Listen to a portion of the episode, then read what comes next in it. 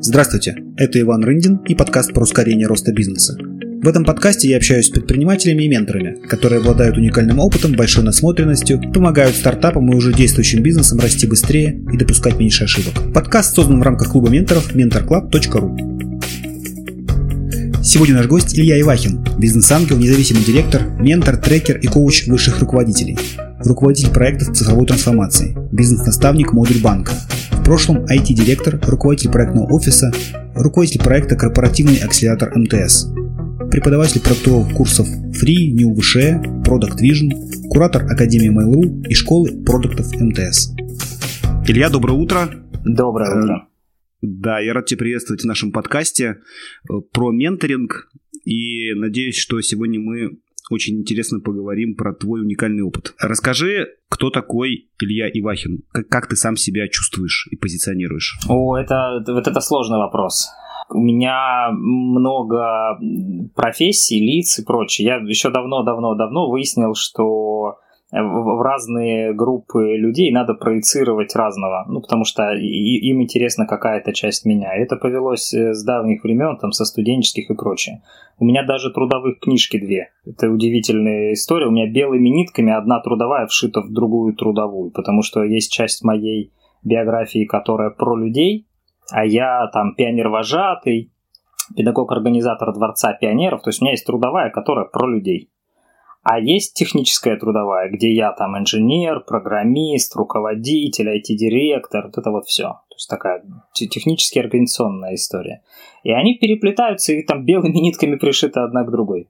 Поэтому э, есть тот блок, который касается техники и бизнеса, и в нем я руководитель проектов цифровой трансформации, бывший IT-директор, э, трекер там технологических стартапов, ментор – да, а есть та часть, которая про людей, и там я какой-то организатор, я преподаватель, а, я executive coach, э, то есть вот то, то, то, что касается общения с людьми.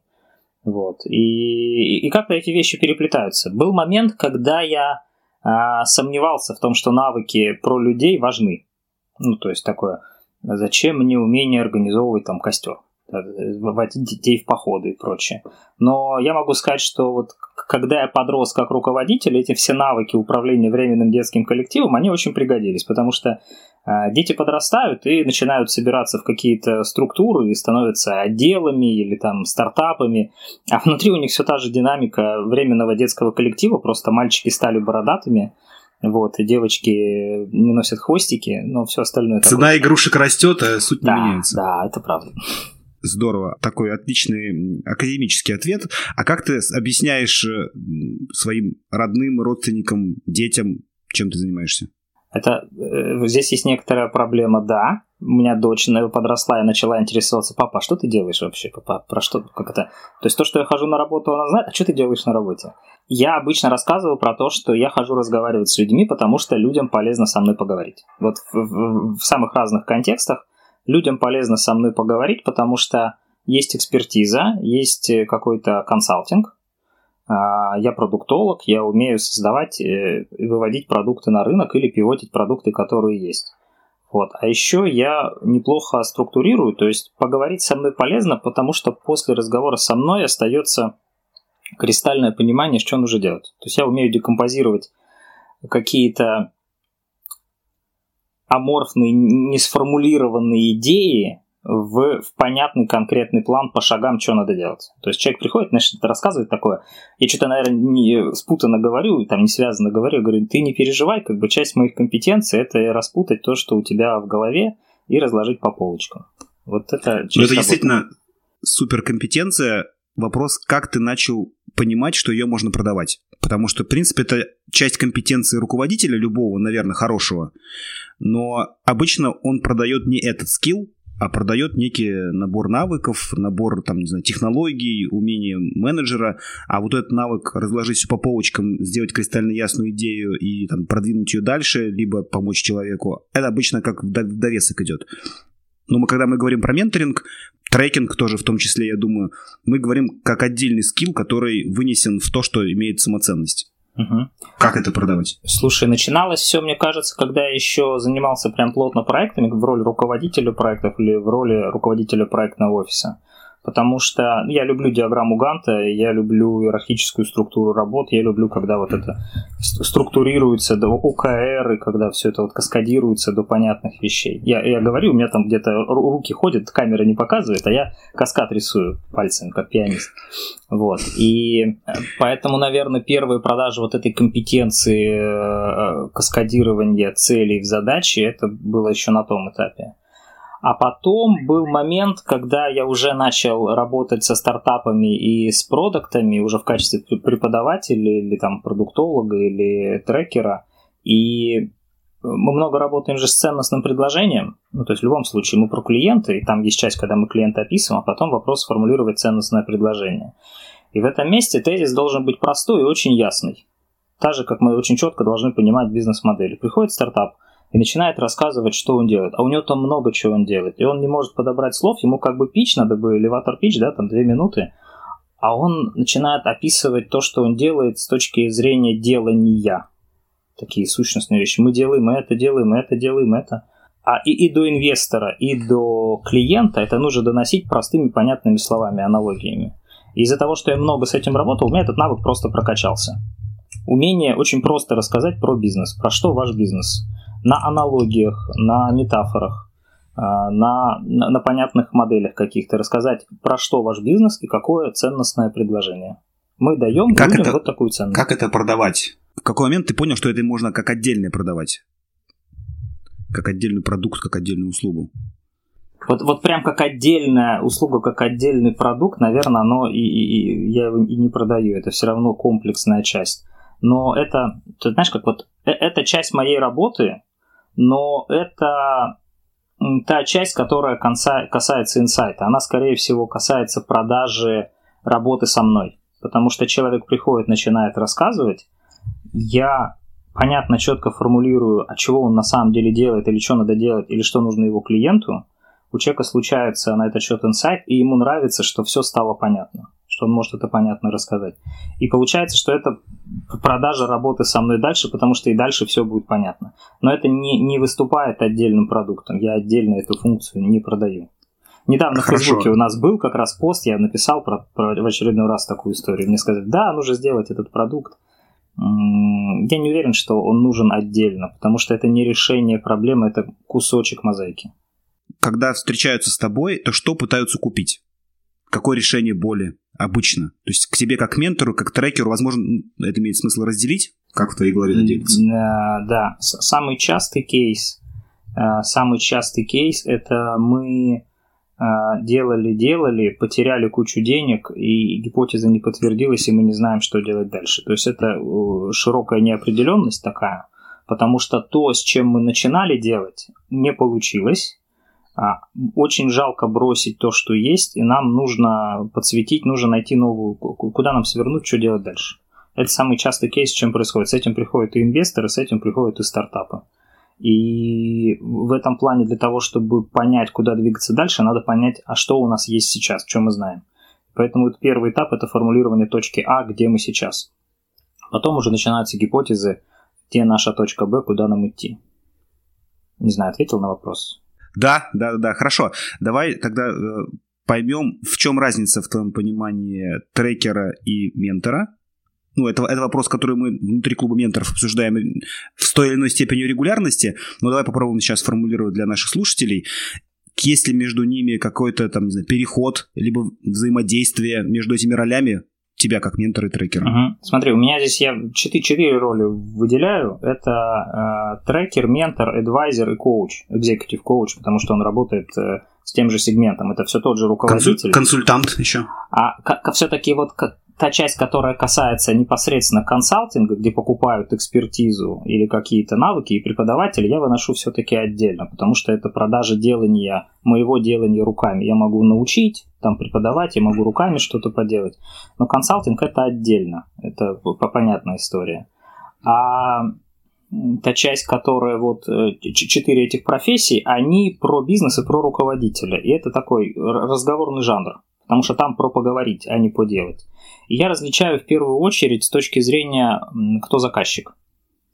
А, кто, кто заказчик и чего он хочет. Потому что если это, например, инвестор, который э, инвестировал в бизнес, бизнес там денег потерял, э, бросить жалко, а делать что-то надо, инвестор не знает, давать денег этой команде дальше или не давать. Вот. И тогда это э, либо трекер, ну, потому что с похожей ситуацией сталкиваются, например, ну, то есть корпоративные акселераторы все. Ну, та же самая история. У нас есть какая-то команда, нам давать ей денег или не давать ей денег. Вот, как бы корпорация не может так глубоко погружаться, компетенции нет. Они зовут меня как трекера, например. И они, получается, эм, принимают твой какой-то некий отчет о том, давать или не давать, и принимают решение основания твоего отчета. Да, им важно понимание того, что происходит в бизнесе, инвестировать в него дальше или нет. То есть я для них делаю этот бизнес понятным, прозрачным. Я глаза... А как, вы, как выглядит э, результат твоей работы для них? Это прям вот какой-то там структурированный большой там доклад или что это такое? То есть они это же корпорации, которые внутри много всяких бюрократий, да, у них, и им нужно подложить под решение некий набор бумаг обычно. Там есть некоторый орган, который будет принимать решение, продуктовый комитет или там какой-то совет, или это может быть на самом деле инвесторы, совет директоров, но суть в том, что им нужен, да, какой-то отчет, они должны ознакомиться с информацией. Часть этого отчета это какие-то рекомендации по там инвестиционные рекомендации, двигаться ли им дальше или нет. Вот. Mm-hmm. То, есть, как, то есть верю ли я в то, что если дать этим людям еще денег, то они смогут что-то сделать? А верю ли я в какие-то направления, которые сейчас команда считает основными для развития? Потому что команда может очень верить в какую-то историю, я могу в этом сомневаться, и я об этом скажу, что я не верю, что у команды, э, если она будет копать в этом направлении, получится. Это такая рекомендация про что дальше делать с этим бизнесом. Это, это интересует инвесторов, и это интересует э, корпорации. Соответственно, роль это трекер или advisor слэш независимый директор. Я от бизнеса, от, от инвестора э, на какой-то роли внутри команды. Это роль не, не исполнительного директора, то есть я не делаю что-то там, но я наблюдаю, консультирую, даю какие-то указивки. А насколько большой рынок вот таких неисполнительных директоров? Э, ну, если мы не говорим про госучреждения, там у нас в ГУПов там тысячи, наверное. А вот если мы говорим про все-таки корпоративный рынок и рынок инвесторов, которые привлекают таких, как ты. Огромный. Ну, то ну, есть, это... смотри, смотри. Сколько рабочих да. мест, менторов и а, трекеров, ты да, думаешь, в России есть? Я, я думаю, что это несколько тысяч позиций. Ну, то есть, действительно, в ГУПов, то есть, вот то, что Росимущество рассаживает э, в советы директоров, там, по-моему, около тысячи мест каждый год. И в Сколково там 3000 стартапов. И часть из них находится на том уровне, когда им уже интересно создание Э, ну, а, они могут это не осознавать, на мой взгляд, это вполне себе годится. Это история про э, создание некоторого вот такого совета борда адвайзеров. Вот. Я думаю, что в России это примерно 5000 стартапов, если там смотреть на базы Free, Сколково, Московского инновационного кластера, то есть они охватывают значимую часть этого рынка. Я думаю, что порядка 5000 э, инновационных бизнесов в разной степени инновационности существует. Есть еще средний бизнес, мне сложно сделать там оценку, не, очень изучал этот сегмент, но э, так полагаю, у нас больш, большое количество бизнес-клубов э, серьезных, да, в которых состоят сотни людей, там, Атланты.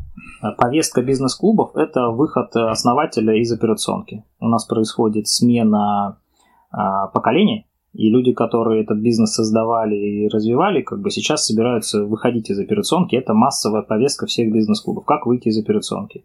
Соответственно, вопрос, а что человек оставляет после себя? Он, видимо, берет какого-то наемного SEO, и тогда над ним нужно ставить что-то, потому что э, для того, чтобы эта структура работала, э, надо бы немножко компенсировать э, основателя.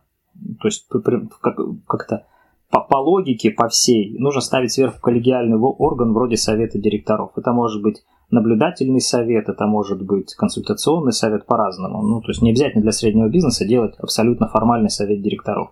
Но какой-то борт вот такой, который будет отвечать за стратегию, за ревизию, за назначение, то есть стандартная проекция, то, что делает советы директоров. А, скорее всего, делать надо. Оценить количество среднего бизнеса, который до этого дорос, мне сложно, но я думаю, что это еще а, несколько тысяч таких бизнесов, где это вполне себе уместно. Мы можем прикинуть просто по количеству членов этих самых бизнес-клубов, которые задумываются о выходе из операционки. Ну, там тысяча, полторы, две тысячи точно есть.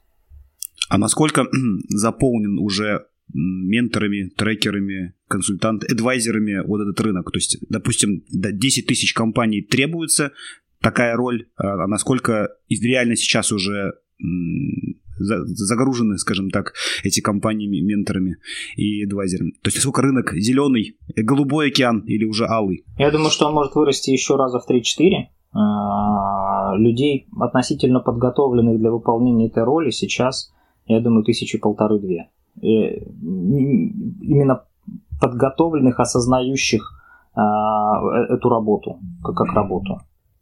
Полторы-две тысячи, я уверен, что есть.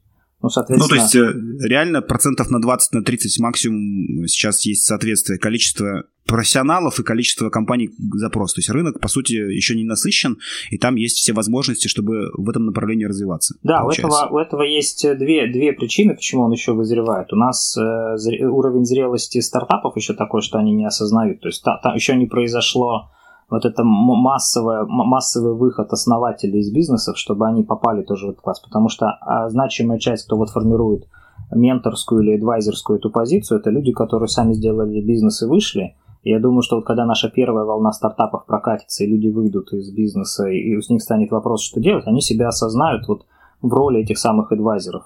То есть э, они первые формирователи.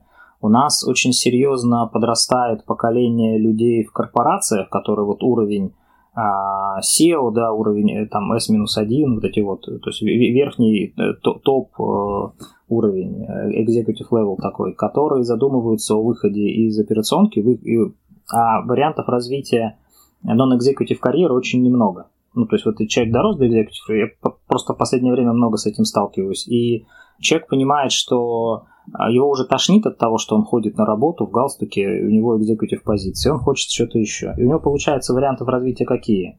Он может э, открыть свой какой-то смежный бизнес рядом. Часто они так и делают, открывают, и, и не очень успешно, кстати, потому что не могут выйти из того бизнеса.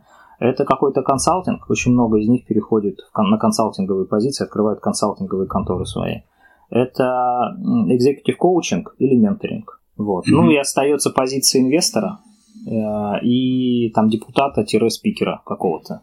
Но не такой маленький выбор на самом деле. А, есть... вы, выбор из 5-6 позиций. Просто они на самом деле смежные, потому что один человек может совмещать себе и консалтинг, и какой-то менторинг-коучинг, и у него есть деньги и опыт для того, чтобы делать инвестиции, поэтому вот они в Angels Deck 600 с лишним человек, потому что это люди, которые деньги есть, время есть, опыт есть, надо себя как-то применить. И они такие, стану бизнес-ангелом.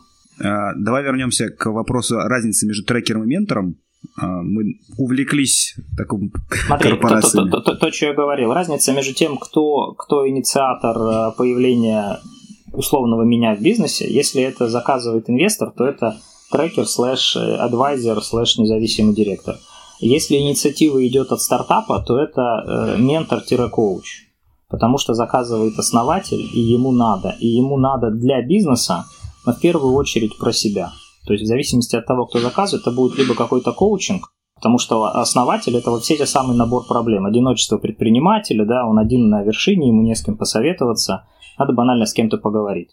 И это либо коучинг, если ему больше про себя, когда человек на себе сфокусирован, либо это какая-то форма менторинга, потому что ему нужно про себя для бизнеса и про бизнес.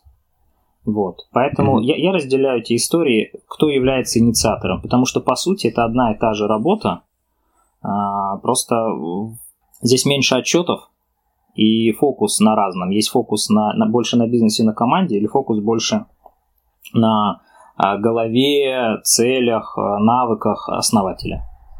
Вот где-то mm-hmm. здесь граница а, проходит.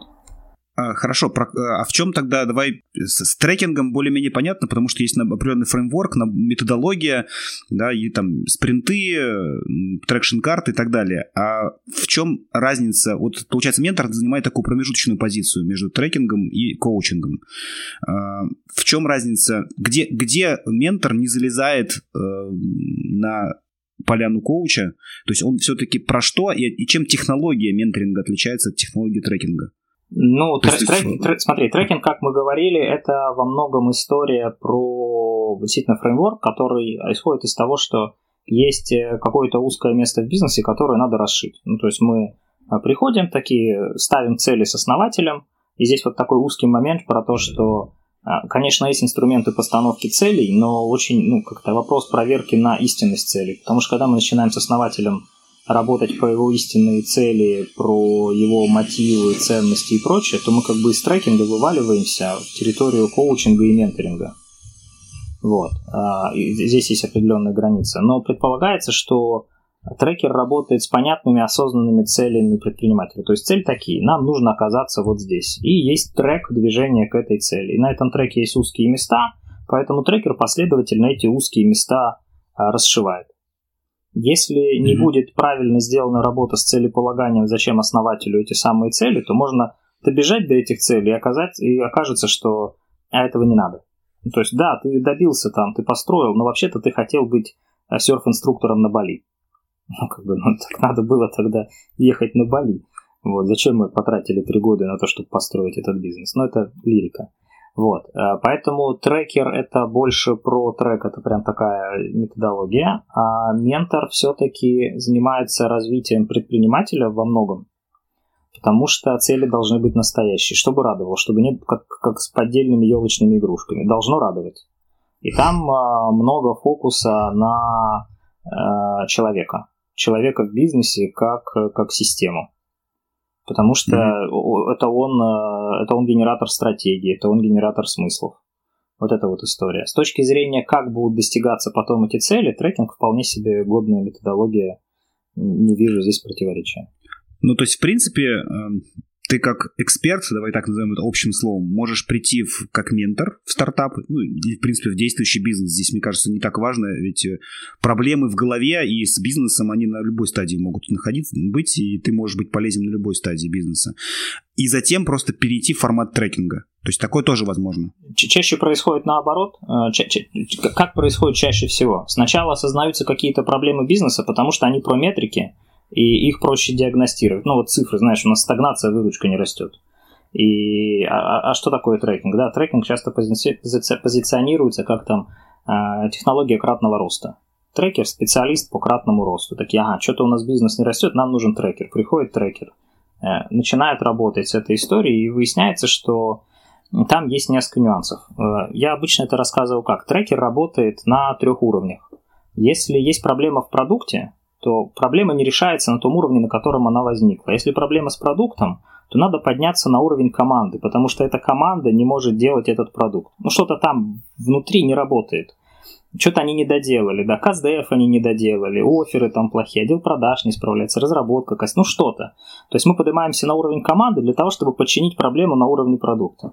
Но если проблема находится на уровне команд, то надо подняться на еще один уровень выше, на уровень ОКР, на уровень целей и там ключевых, видения ключевого результата. То есть мы, мы залазим на уровень головы. И в этом месте как бы мы начинаем работать э, с башкой человека. Вот. И почему я пошел, например, учиться на executive коуча или на ментора? Меня как трекера знают, и у меня часто привлекают. То есть ко мне приходят чаще как к трекеру.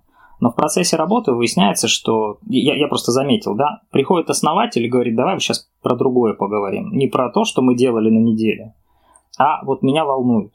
И я понял, что часть работы, которую как бы мы называем трекингом, вообще не про трекинг. А она про, про человека, про его цели – и стало понятно, что мне не хватает инструментов работы с этим. И я пошел сначала на executive коуча учиться, вот, а потом на ментора, потому что ментор, а, на мой взгляд, очень гармонично это связал между собой. Потому что там и про основателя, и про его бизнес. То есть для меня это были последовательные шаги.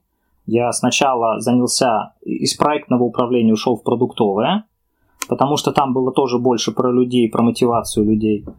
Из продуктового управления я ушел в трекинг, потому что как руководитель проекта я могу работать там с пятью проектами, как продуктолог, как продукт с двумя продуктами, а как трекер с двадцатью. И мне прям очень интересно и не скучно, потому что я опосредованно руками других людей работаю с 20 продуктами, мне как минимум интересно жить. А потом из трекинга я пошел в коучинг и в менторинг, но это не значит, что я оттуда ушел. Это логичное продолжение для меня развития этой профессии. Угу. А есть какие-то инсайты у тебя, когда ты учился экзекутив коучингу эм, по поводу того, как лечить сложности в голове основателей?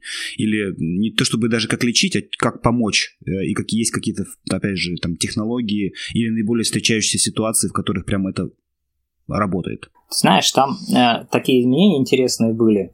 Дело в том, что э, трекинг, он же про execution такой, про достижение целей. И, в принципе, там много таких неэкологичных способов, потому что ну, мы же ну, это достижение... сух, сухое трение такое, прям вот надо прям идти, идти, идти, двигаться несмотря ни на что. Такое трение, да, где бизнес-гель надо еще заслужить, потому что там нормально такая история, как э, надо разжечь костер под жопой основателя. Но он не экзекьютит, надо разжечь костер, да, ну как бы любые средства хороши, потому что наша... Строим гипотезы, как это лучше сделать. Да, да, да, да. И это не, не очень экологично, поэтому у трекинга есть такое явление, когда а, стартап добежал до целей, как, с которыми работал стейк, и бросил бизнес. То есть это, может быть, не очень часто об этом рассказывают, но э, одним из результатов акселераторов является то, что команда цели акселератора достигла, а потом такая, нам нужен отпуск, мы сейчас на две недели съездим на Бали, вернемся и продолжим работать. И не возвращаются. То есть, ребята, акселерация это же очень короткая программа, но очень насильственная. Она очень такая трансформационная. И не всегда эта трансформация как военные сборы. Да, да, да, да, да, да. И люди просто бросают иногда. То есть они достигли того, что хотели, но такие, все, я больше не могу на это смотреть. Они выгорают, они устают, они раз... Если бизнес такой, то зачем этим заниматься? Если, если делание этого бизнеса это такая боль, то я не хочу боли. Вот. И в этом плане э, трекинг бывает не очень экологичным с точки зрения человека, он очень результативен, он жесточайший результативен, но не, не всегда экологичен с точки зрения там, человека. Вот. И э, он предполагает некоторую дефективность фаундера. Нормально среди трекеров, на мой взгляд, как без обид коллеги, но тем не менее, что э, фаундер попался с дефектом. Знаете, вот он это не понимает, тут не понимает, сейчас я ему впихну. Там, ну, такой вот силовым решением. Сейчас, ну, как-то я, я тоже пишу в отчетах трекерских про то, что а сегодня мы будем практиковать столкновение с реальностью. Фаундер галлюцинирует, поэтому у нас будет столкновение с реальностью, мы пойдем к клиентам и начнем задавать им вопросы, и он узнает, что мир устроен не так, как ему кажется. Вот. А это ж травмирующий опыт. Ну, это столкновение об стену такое. Дрыщ у него там башкой в то, как на самом деле устроен мир. Вот. И но KPI трекера другой, его не волнует, что там в голове у предпринимателя. Помнишь, дикообраз Маугли говорил про то, что «а ты прыгни в большой каньон». Говорит, я же могу пробить себе голову. Ну, может быть, через эту дырку в голове у него попадет немного ума. Вот. Поэтому мы иногда заставляем прыгать в сухой каньон. Вот. трекер это дикобраз из Маугли. Нормально. Нормальные, да, ноги. Да, да. Вот. А, а о чем говорит коучинг? У коучинга один из правил о том, что э, с коучи все ок. Но с ним все ок, он нормальный. Как бы со мной все ок, и с ним все ок, он нормальный. А еще, как бы, ну, как бы, коучинг говорит, что там, ну, как, ну, бежит человек с такой скоростью, ну, наверное, ему нормально, как бы, хорошо. Человеку надо выговориться, надо дать его, надо его выслушать. И для меня это во многом изменение было вот э, такие про, про, про людей, про отношения. То есть, ну, если то есть я могу человека протащить гораздо быстрее до его целей. Прям вот э, пинками, палками он мне такой экзекьюшн покажет. Вот. Но это, это будет в некотором смысле насилие. А с точки зрения коучингового подхода, ну, как бы мы можем двигаться с, со скоростью комфортной для основателя. Ну, с ним, как бы, у него же там жизнь какая-то тоже Зачем мне еще один травмированный основатель? Поэтому давай будем строить, двигаться с той скоростью, которая тебе комфортна. Меня это может раздражать, потому что, знаешь, вот это вот мы разговариваем, я вижу, что человек некоторых вещей не понимает. И я мог бы, в принципе, все ему отгрузить и рассказать и объяснить. Но это будет э, не, некоторое насаждение сверху. А если там не, не, не подготовлена почва и нет вызревания, как бы, то, ну, вот как бы сложно. Нейроны в голове там человека полгода растут. Поэтому mm-hmm. после коучинга я стал э, мягче, мягчее и, и, и добрее. И если раньше я чаще перебивал на сессиях, так вот у нас идет сессия с клиентом, мы там что-то делаем, нет, фигню говоришь, давайте сейчас быстро все расскажу. То сейчас я готов э, гораздо дольше слушать, слушать, слушать. Он говорит, как ты это понял? Вот. Ну, это отличный пример, но не возникает ли конфликта э, результата? То есть, если у трекера и те приходят как к трекеру, э, который должен добиться ну, за определенный период времени там, ускорения либо удвоения бизнеса, а здесь ты делаешь мехшея, как ты говоришь, потому что нужно не, не получить травмирующий опыт предпринимателю, и происходит все дольше. Это не значит, что хуже, но просто, возможно, хотелось ему чтобы и мягко было, и быстро. И вот как здесь баланс соблюсти? Ну, здесь есть конфликт, э, действительно, что если мои KPI привязаны там к деньгам, например, да, и они прям в лоб привязаны, что если мы выйдем на такой вот оборот, то я получу какой-то бонус, то э, да, как бы э, получается, что ради бонуса я должен был бы применить насилие и прочее. Вот. Это, наверное, одна из причин, почему я не то чтобы ухожу от трекинга, но вот чем мне симпатичен мен менторинг, да? Менторинг это же партнерские отношения. Мы же вместе растим бизнес, и мы вместе заинтересованы, чтобы этот э, бизнес э, был хорошенький, э, там, инвестиционно привлекательный или дивидендно устойчивый. И я понимаю, что сгоревший фаундер бизнес, скорее всего, все равно бросит. Ну, там, закроет, мало ли что. А эффективный трекер очень хорошо зажигает фаундер, он горит очень быстро. Но, Ярко. Да, но часто но недолго. недолго. А часто недолго. Трекинг – это история про то, что ну, а, акселерационные программы редко бывают больше 6 месяцев. Ну, просто потому что дистанция, которую вот может пробежать человек в режиме такого э, серьезного экзекьюшена, это там 2-3 месяца. 6 месяцев – это прямо убийственно. А как ментор я работаю с командами по три года. Ну, то есть я могу три года не сжигать команду. А так бы я ее просто спалил бы гораздо раньше. Вот, потому что это вопрос, а... мне, мне сделать и уйти, или мне делать и, и оставаться. Вот. Это отличный поинт как раз в переходе к работе ментора. А что делается более мягко и каким образом технологично выстраивается процесс работы? То есть это отчасти и работа с целями, как ты уже сказал, отчасти там, не знаю, какие-то коучинговые элементы ты применяешь э, для того, чтобы понимать, что у него все окей, и мы в целом экологично развиваем системно бизнес вместе как партнеры. Да, вот как, как технология выстроена по, по сравнению с трекингом по-другому? В чем разница? А, ну, как бы, во-первых, э, нужно понять, что мы готовы работать э, в долгую. То есть это история про совпадение ценностей, взглядов, жизненных стратегий. Ну, потому что а, если мы собираемся работать вот в режиме менторинга, то кажется, эта история а, гораздо более долго, потому что акселерация а, это короткая программа. И если нужно порешать там конкретный затык здесь сейчас, ну давай мы в режиме э, трекинга сейчас быстро эту историю порешаем и расстанемся страшно довольны друг другом. Я знаю трекеров, которые прям сразу прописывают, что у нас контракт на 8 недель там, или 12 недель. И я больше не работаю, даже если ты будешь хотеть, я через полгода тебя возьму еще на 12 недель. Ну, то есть лю- люди что-то знают про то, что делают, поэтому сразу уже конкретно описывают условия. И у них стратегия работы на 12 недель. А ментор, он, во-первых, мы должны понять, что мы готовы работать вместе, что у нас совпадает видение, цели, стратегии, жизненные там смыслы какие-то, совпадение по ценностям серьезно. И стратегия делается на дольший период, то есть мы рассматриваем длинный период, что нам будет интересно это двигаться. И, соответственно, ментор должен эту стратегию видеть вот в, в долгую, чего и как мы будем работать. И для меня здесь важный момент, что Смотри, и, и там, и там, и у трекера, и у ментора очень важная штука работать э, с запросом. То есть э, к трекерам я тоже всегда говорю, что не работайте без запроса. Ну, то есть можно там прийти и начать насаживать насильно, но это плохо заканчивается. Если нет запроса, то только вред будет. Вот. Поэтому это история про то, что запрос со стороны основателя на, вот, на изменения, на поддержку, на, на партнерскую эту вот историю, он должен быть достаточно серьезным. Это тоже часть диагностики, что с той стороны есть понимание твоей ценности, и к тебе будут и дальше приходить, и вы будете про что-то работать. Потому что если это короткая история, ну, кажется, тебя покупают консалтинг просто. Ну, хорошо. Mm-hmm. Ну, тогда консалтинг и, и отношения как в консалтинге.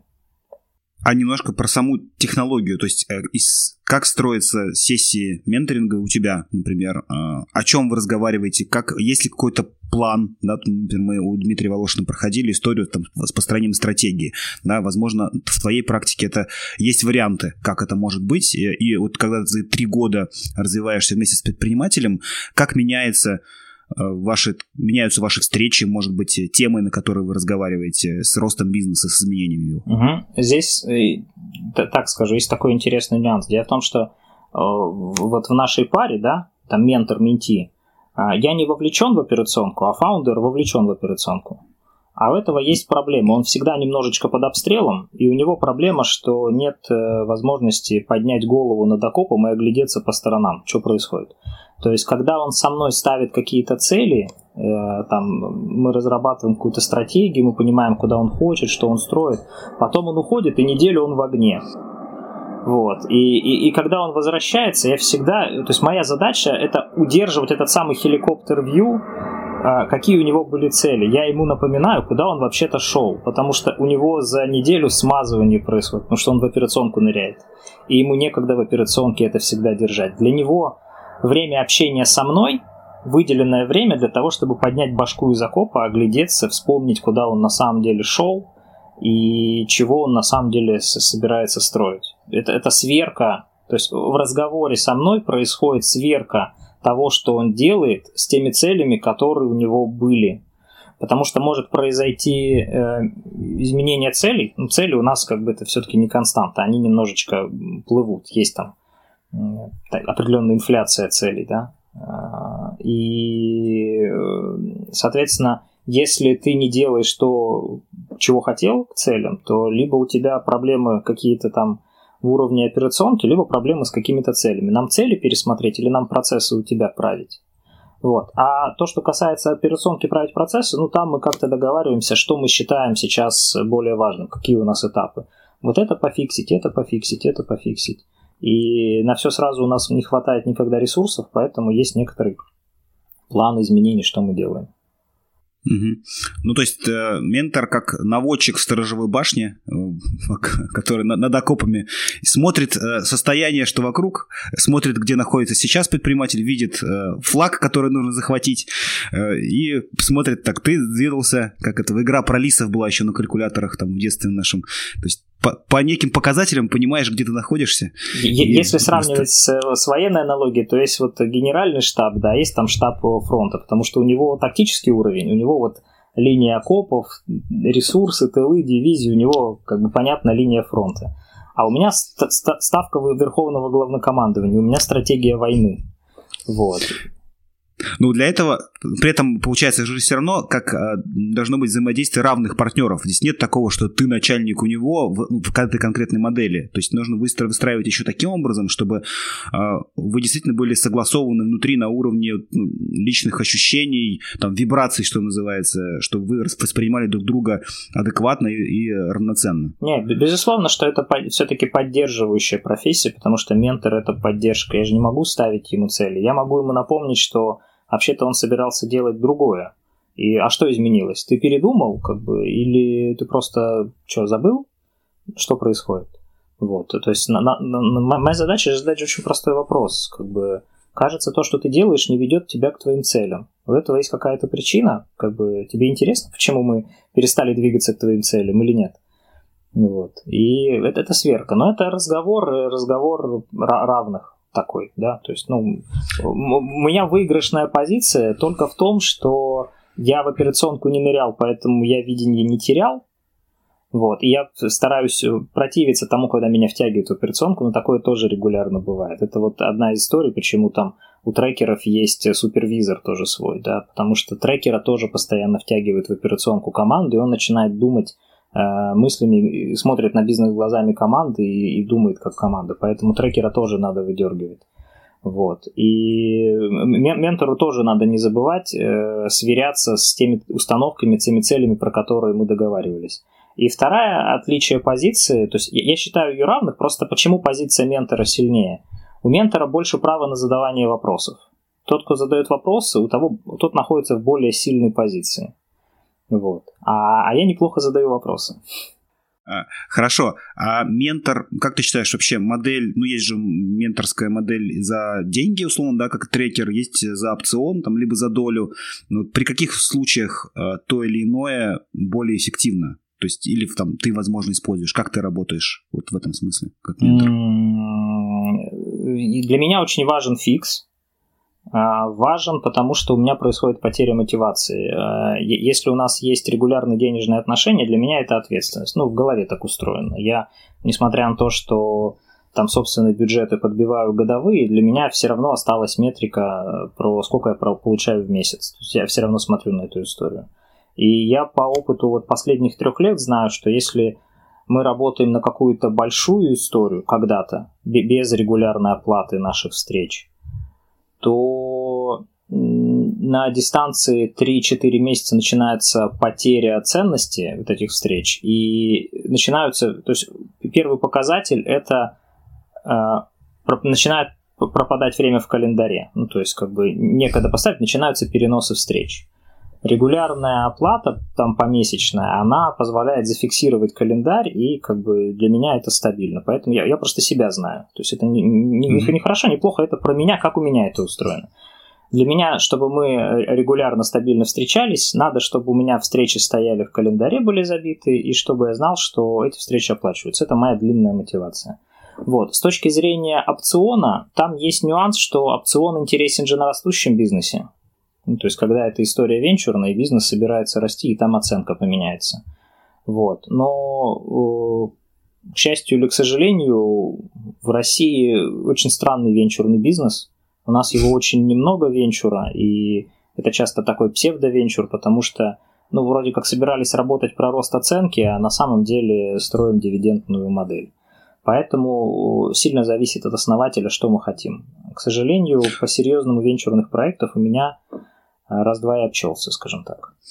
Ну, а в, а в дивидендной модели не может быть опциона? Ну, то есть тебе выделяют ну, основатель 100% в бизнесе, он готов выделить ментору, там, не знаю, 5%, допустим, потому что ему нужен такой партнер, который бы его постоянно, не знаю, Нет, поддерживал. Это, это, это, это вполне себе история, просто нужно понимать, что эта доля не растет, а доля здесь тогда нужна для раздела дивидендов, видимо, а да. мы, мы все дивиденды инвестируем обратно в развитие бизнеса. То есть там этих выплата может не случиться никогда. А продажа доли как бы тоже может не случиться никогда. Тоже может не случиться никогда. Вторичный рынок у нас очень слабый, выделение доли сложность, а, а я, я вдруг решил продать и позвать какого-то другого человека, это может ударить по бизнесу, ну, то есть посторонний человек. Поэтому не, не самый лучший способ. Потому что вот если это все-таки венчурный стартап, который занимается раундами инвестиций, там даже если рост серьезно не произойдет, там хотя бы есть понятная точка, когда этот опцион может быть реализован. То есть я понимаю, что меня как а, бизнес-ангела на этапе привлечения раунда A просто попросят из кэптейбла, просто для того, чтобы не портить красивый кэптейбл. Вот, и меня выкинут. И значит, в этом месте произойдет реализация моей доли по естественным причинам. Вот. А чем раньше, тем позже. Ну, тогда мы можем на это ориентироваться. А если у нас нет такого плана, мы не про это строим отношения, тогда сложно. А аутрекинга? То есть слышал, что на рынке есть истории, что трекеры тоже берут опционы.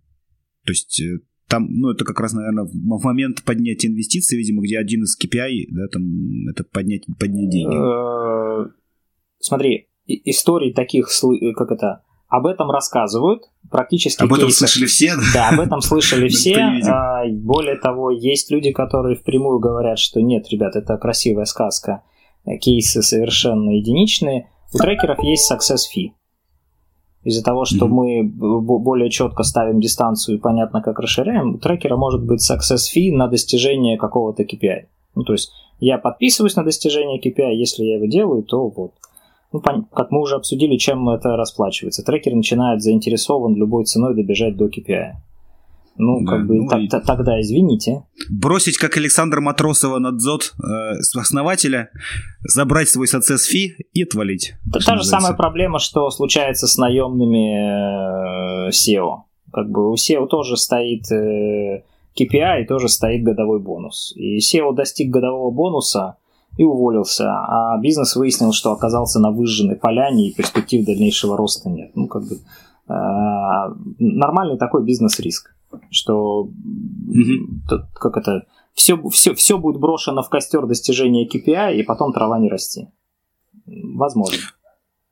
Понятно. А расскажи, пожалуйста, у тебя какое количество минти и как, кстати, у трекера называется его подопечные?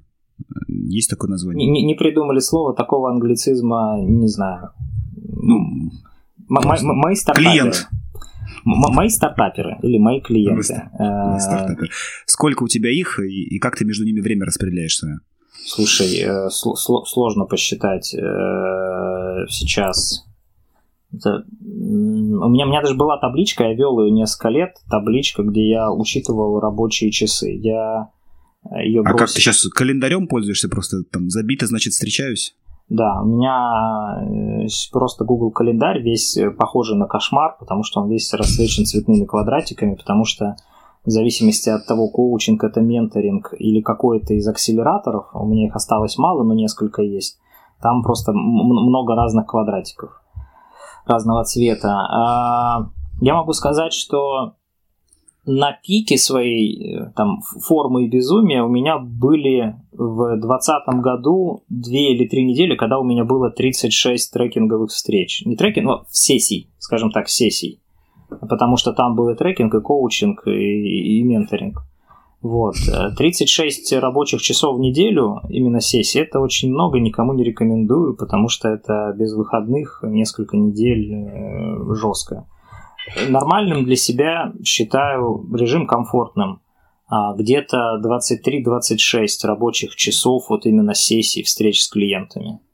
Mm-hmm. Но опять же, здесь называем а, все, потому что сюда же подмешиваются и, например, то, что связано с продажами. То есть, как бы оформление отношений, да, это не значит, что мы начали работать, но мы там, там химическая встреча, присматриваемся, принюхиваемся и прочее.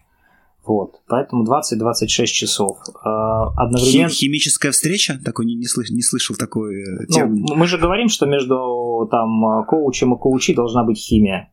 И между ну, ментором да. или менти должна быть химия. Ну, соответственно, встреча, где эта химия образуется, химическая встреча. Это первая встреча знакомства. Просто у трекеров это встреча диагностика, диагностическая, и трекер по итогам диагностической встречи понимает планы, понимает, может помочь, не может, возьмется, не возьмется. У, ко- у коучей нету такого э, метрического измерения результата. И, и диагностика там, как бы, видишь, со всеми же все ок, что там диагностировать. Поэтому у коуча это химическая встреча. А у менторов, ну, наверное, это тоже такая скорее химическая, потому что э, стратегию работы мы вырабатываем за одну встречу не выработаем, а, а, а желание работать надо понять за одну встречу, на мой взгляд. Вот. Mm-hmm. Поэтому для меня эта встреча, как-то это из коучинга пришло, химическая. Ну, смотри, вопрос какой. То есть 23-26 часов э, в неделю. работы прям непосредственно в неделю. Это же реально большая нагрузка, тем более, что когда ты постоянно говоришь, тебе нужно приходится постоянно думать. Э, плюс ты должен повышать все-таки свою квалификацию. Да, за счет насмотренности друг об друга там у тебя эта квалификация естественным образом повышается, но все равно ты должен учиться, должен там, знаю, отдыхать и так далее. То есть э, есть, есть и плюс надо понять, что получается ментор, не знаю, коуч и трекер продают все-таки свое время. Да, то есть есть неопределенная граница. Вот э, ты для себя как э, воспринимаешь стратегически вот эту вообще деятельность? Как человек, который там, не знаю, до конца жизни продает свое время? Или вот куда, куда нужно стремиться, чтобы, как наш естественным путем, ты там, не знаю, заработать себе капитал э, мог и там как-то тиражировать свои знаю, мысли, решения, инвестировать в бизнес? Или вот каким образом это какую имеет, скажем так, траекторию вообще эта деятельность? Ну, как это, здесь, вопрос про личную стратегию, как мне это видится, потому что стратегии да. может быть несколько разных, э, и я могу рассказать только за свою. Как, как, как мне видится, чего я собираюсь делать дальше. Я сокращаю количество трекинга, э, я сокращаю количество акселераторов, скажем так. Какое-то количество должно остаться, то есть где-то я в акселераторах все равно продолжу работать, а, либо потому что это крутые классные акселераторы, в которых просто надо быть. Ну, то есть я много лет работаю со Сбербанком, да, Сберап, акселератор Сбербанка. Ну, просто потому, что надо как-то... Э, э, это окно внутрь экосистемы, через которое можно взглянуть, посмотреть, а как на самом деле изнутри меняется этот банк. Что там, какие мысли ходят, какие у них идеи и прочее. Поэтому это просто для того, чтобы понимать, что происходит внутри. Поэтому какое-то количество корпоративных акселей, несмотря ни на что, вероятно, останутся. Чисто для понимания рынка. Второй момент для меня важный – это поддержание насмотренности, а потому что вот можно уйти в корпоративный трекинг целиком, да, выйти на хорошую ставку куда-нибудь внутрь корпорации, там, Газпром нефть. Ну, хорошая ставка это, это сколько? Как, о каких суммах мы говорим? Как-то я не знаю, можно ли это называть в эфир. В свое время меня в Газпром ну, не... звали на 4 сотни рублей. Э, давно, ну, правда, это было. это в месяц за full тайм Да, это месяц за full тайм с релокацией, с э, квартирой там и прочее, полным пакетом, полный фарш, короче. Это была mm-hmm. хоро- хорошая на тот момент ставка, как бы достаточно комфортная. Вот. Но это было, правда, два года назад, 18-19 какой-то год. Но, mm-hmm. суть, но суть в том, что в принципе для как бы специалиста это хороший карьерный, наверное, переход, да, то есть с позиции руководителя проектного офиса в там условно говоря, продуктовый офис э, и трекер продуктов э, крупной корпорации. Можно жить. Проблема в том, что когда ты занимаешься продуктами только одной корпорации, ты немножечко получаешь сужение и искажение. Ты начинаешь смотреть на все глазами одной отрасли, одной корпорации. Для меня важно сохранять широту и насмотренность, поэтому а помимо корпоративных акселей, видимо, останутся какие-то разовые истории заради вот понырнуть. Я раз в год или там два раза в год работаю, например, с социальными предпринимателями в этом есть некоторая благотворительность, там почти нет денег, и там э, такой социальный бизнес. Но вот я считаю для себя там важным э, э, этот, момент. Я приношу туда свой бизнес-опыт, вот, э, а работаю с социальными предпринимателями. Это, опять же, на, насмотренность каких-то ст- странных для меня бизнесов, но там бывает интересно. Среди них попадаются прям звезды совершенно, честно. А можешь какой-то пример привести классного, интересного социального бизнеса?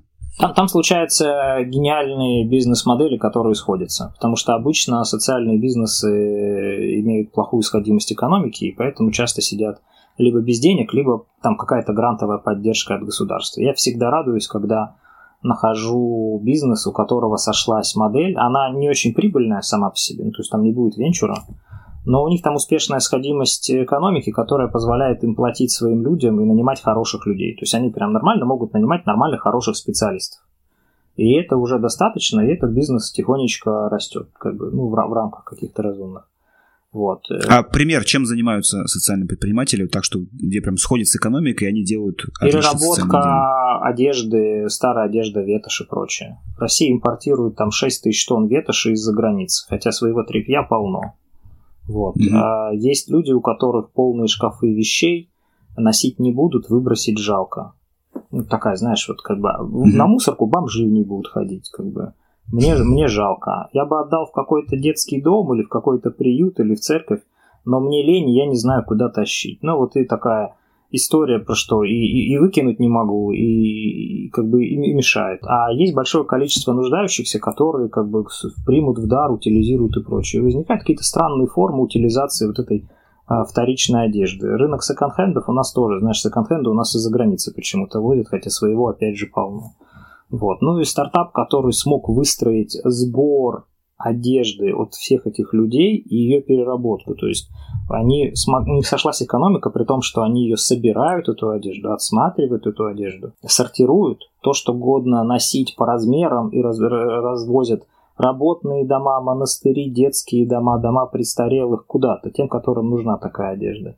Все, что оказалось не очень годное, они э, разделяют и пускают в переработку, срезают пуговицы, молнии, блестки, заклепки и прочее и продают в магазины, э, которые продают товары для поделок, для рукодельников, а остальное пускают, пакуют в брикеты и отвозят в ветошь и сдают. И, им, и у них она сошлась. Но это магия для меня была, потому что как бы экономика балансирует, потому что они а, нашли дешевую логистику внутри города, как это свозить, перевозить и прочее. И они это сделали через условно социально неблагонадежных людей, то есть ну, люди, которых не берут по различным причинам на нормальную работу, на регулярную. Но у этих людей там есть, например, социальные проездные какие-то, да. Там, если, немножечко поддерживать, кормить и прочее, как бы, ну, как бы и человек и денежку заработает, и поест, и у тебя логистика сходится. Вот. И то, ну, что, отличный пример. Да, и то, что они смогли вот это вот срезать и перерабатывать, и сдавать в магазины для поделок, им экономику, собственно, подняло на уровень сходимости. Вот. Ну и дальше там mm-hmm. еще волонтеры, которые там находят газель, чтобы все это отвести там по, по области, развести одежду. Вот. Я, я когда нахожу такие вещи, я всегда очень радуюсь, потому что, э, ну, как бы, у людей получилось, я рад, что не есть, если, если я могу им чем-то помочь, там что-то наладить, процессы, советы, монетизацию какую-то подсказать, то это всегда прекрасно. А, это возвращаемся к стратегии, куда, куда да. я иду. Да, ты, ты абсолютно прав, что как это трекинг, э, коучинг, это все формы консалтинга, я продаю время, и, соответственно, здесь роста нет. Поэтому варианты это через увеличение среднего чека, то есть э, растет средний чек, можно работать меньше часов, я смогу больше отдыхать, восстанавливаться, заниматься какими-то вещами. Плюс менторинг и адвайзинг э, как форма вхождения в капитал, и э, я же еще немножечко бизнес-ангел, вот, поэтому для меня вот развитие, что если я нашел какой-то хороший бизнес, которому могу быть полезен, то я могу в него немножечко проинвестировать на ранней стадии какой-то, или я получаю э, долю за работу ментором или как адвайзер, и это для меня та подушка, которая должна меня кормить где-то, когда я решу сократить количество активных рабочих часов до какой-то там цифры в 4 раза меньше, чем э, у меня сейчас есть. Потому что 20 часов это довольно много. Вот. А работать 5 часов я, наверное, не перестану никогда, потому что мне тупо скучно. То есть какое-то количество вот этих э, часов, э, оно останется. Чем ты гордишься больше всего в своей профессиональной карьере? Что у тебя получилось? Это как-то хороший, но сложный вопрос. Его периодически задают, и я несколько раз на него отвечал про то, что, кажется, самые большие мои свершения еще впереди, потому что все остальные как бы в прошлом. Там, там было несколько героических успехов. В корпоративной истории у меня было несколько героических проектов, которые я вытащил из задницы без бюджета и денег, и потом лечился. Вот. Это подняло самооценку, но убило здоровье. Да, да, ну это всегда такая, знаешь, история. Простуда на ногах перенесенная, вот это вот все. Зачем? Потом всегда лечишься. Вот. Эм, могу последний кейс рассказать, вот, который меня вдохновляет сейчас и как бы из свежего, так сказать. Пришел э, стартап, и достаточно тяжело строилась работа, а, там не хватало оценки рынка, там были галлюцинации, там было сложно. Вот. И мы проработали 4 недели и как трекер, именно в рамках трекера, трекинга. И у них не летел продукт, не продавался, и рынок не подтверждался. Там что-то очень сложно все было. В какой-то момент времени я им задал вопрос, а зачем вы вообще делаете бизнес? Зачем вам вообще этот бизнес? Ну, потому что, кажется, вот вы мучаетесь, страдаете, не делаете то, что я говорю при этом. А зачем вы вообще вот возите? Зачем мы время тратим? Вам бизнес зачем? Вы чтобы что? И этот вопрос, ну, надо сказать, что он упал на благодатную почву, мы все-таки 4 недели перед этим работали, но там случился инсайт, потому что основательница вернулась на следующую встречу и сказала, я вспомнила, я же когда начинала, у меня была миссия, у меня была миссия, у меня была стратегия, это просто операционка сожрала как бы все. А я вспомнила, что есть. И у нее не было продаж, не было продаж, не было продаж. И после этого разговора она прошла и продала сразу на 15 миллионов рублей. И обнаружилась там ниша, и обнаружилась еще ниша, куда можно расширить, и стало понятно про сегментацию, и стало понятно про клиента и про ценностное предложение, потому что когда у тебя есть миссия, есть стратегия, ты понимаешь, что ты делаешь, кому ты делаешь и какую пользу этому миру несешь. И вот одна, то есть месяц мучились и, и собирались продавать на копейки. У нее продукт, который... Как она... один вопрос может перевернуть сознание и... Да, да, продукт, который она собиралась продавать, по... она стала продавать в 4 раза дороже, внутри большого продукта, который придумала за неделю и который продала на 15 миллионов. Вот. Э, Круто. Я, э, ну, с одной стороны, конечно, это кейс такой красивый, который приятно рассказывать, я им наверное, горжусь. С другой стороны, у меня есть там э, склонность к обесцениванию собственной работы, потому что ну, я задал один невинный вопрос. Зачем вам бизнес? Он входит в сборники всех вопросов, всех диагностик, зачем... Это делаете... первый, первый вопрос на первой диагностике. Да, да, да, все его всегда спрашивают. Ну, просто, если бы я спросил его в начале на первый, а может быть и спросил, как просто не отложилось, он тогда не сработал. Он сработал через месяц, когда для этого сложились все обстоятельства. Я, я не считаю, что э, это, это заслуга целиком моя. Я считаю, что здесь... Э, ну, это совместная работа, и ты, как ты говоришь, ты, как ты сказал, это помогающая профессия, да, да? Ты выполнил свою миссию помочь человеку вовремя ответить на вопрос для того, чтобы это дальше его мотивировало. Это очень крутой пример, да, мне кажется. Мой, мой вклад очень маленький, но я помог э, родиться инсайту, который перевернул как бы весь этот бизнес, и выяснилось, что да, миссия помогает продавать, поэтому получилось. Но это как последняя капля нужного ингредиента, без которой может, может на 99% заполнен быть стакан, но как бы пузырьков не будет, пока ты не капнешь нужный. Вот из, из свежих кейсов могу вот так, таким гордиться теперь. Отлично, отличный пример. А, я предлагаю завершать. У меня последний вопрос. Это вот где, у кого ты учишься, и какие, может быть, книги, каналы, подкасты ты порекомендуешь нашим слушателям ну, для твоей профессии, да, помогающей там трекинг, коучинг, менторинг и так далее? Про трекинг я отучился, наверное, во всех э, школах трекера, которые были на 19 год. В качестве трекера я сейчас э, развиваюсь ну, в рамках э, корпоративной методологии акселератора Sprint Free, потому что там э, новая актуализированная такая методология, свежепроработанная. Вот мне кажется, что там сейчас такое острие мысли бьется. Тут коллеги могут быть, наверное, со мной не согласны, но мне очень нравится, как команда методологов э, спринта работает. А, я развиваюсь как ментор, а, это сейчас, наверное, основной фокус. Вот мы в клубе менторов у нас э, сейчас модуль про инвестиции, потом будет еще, наверное, модуль про технологии менторинга. Для меня это такая важная история.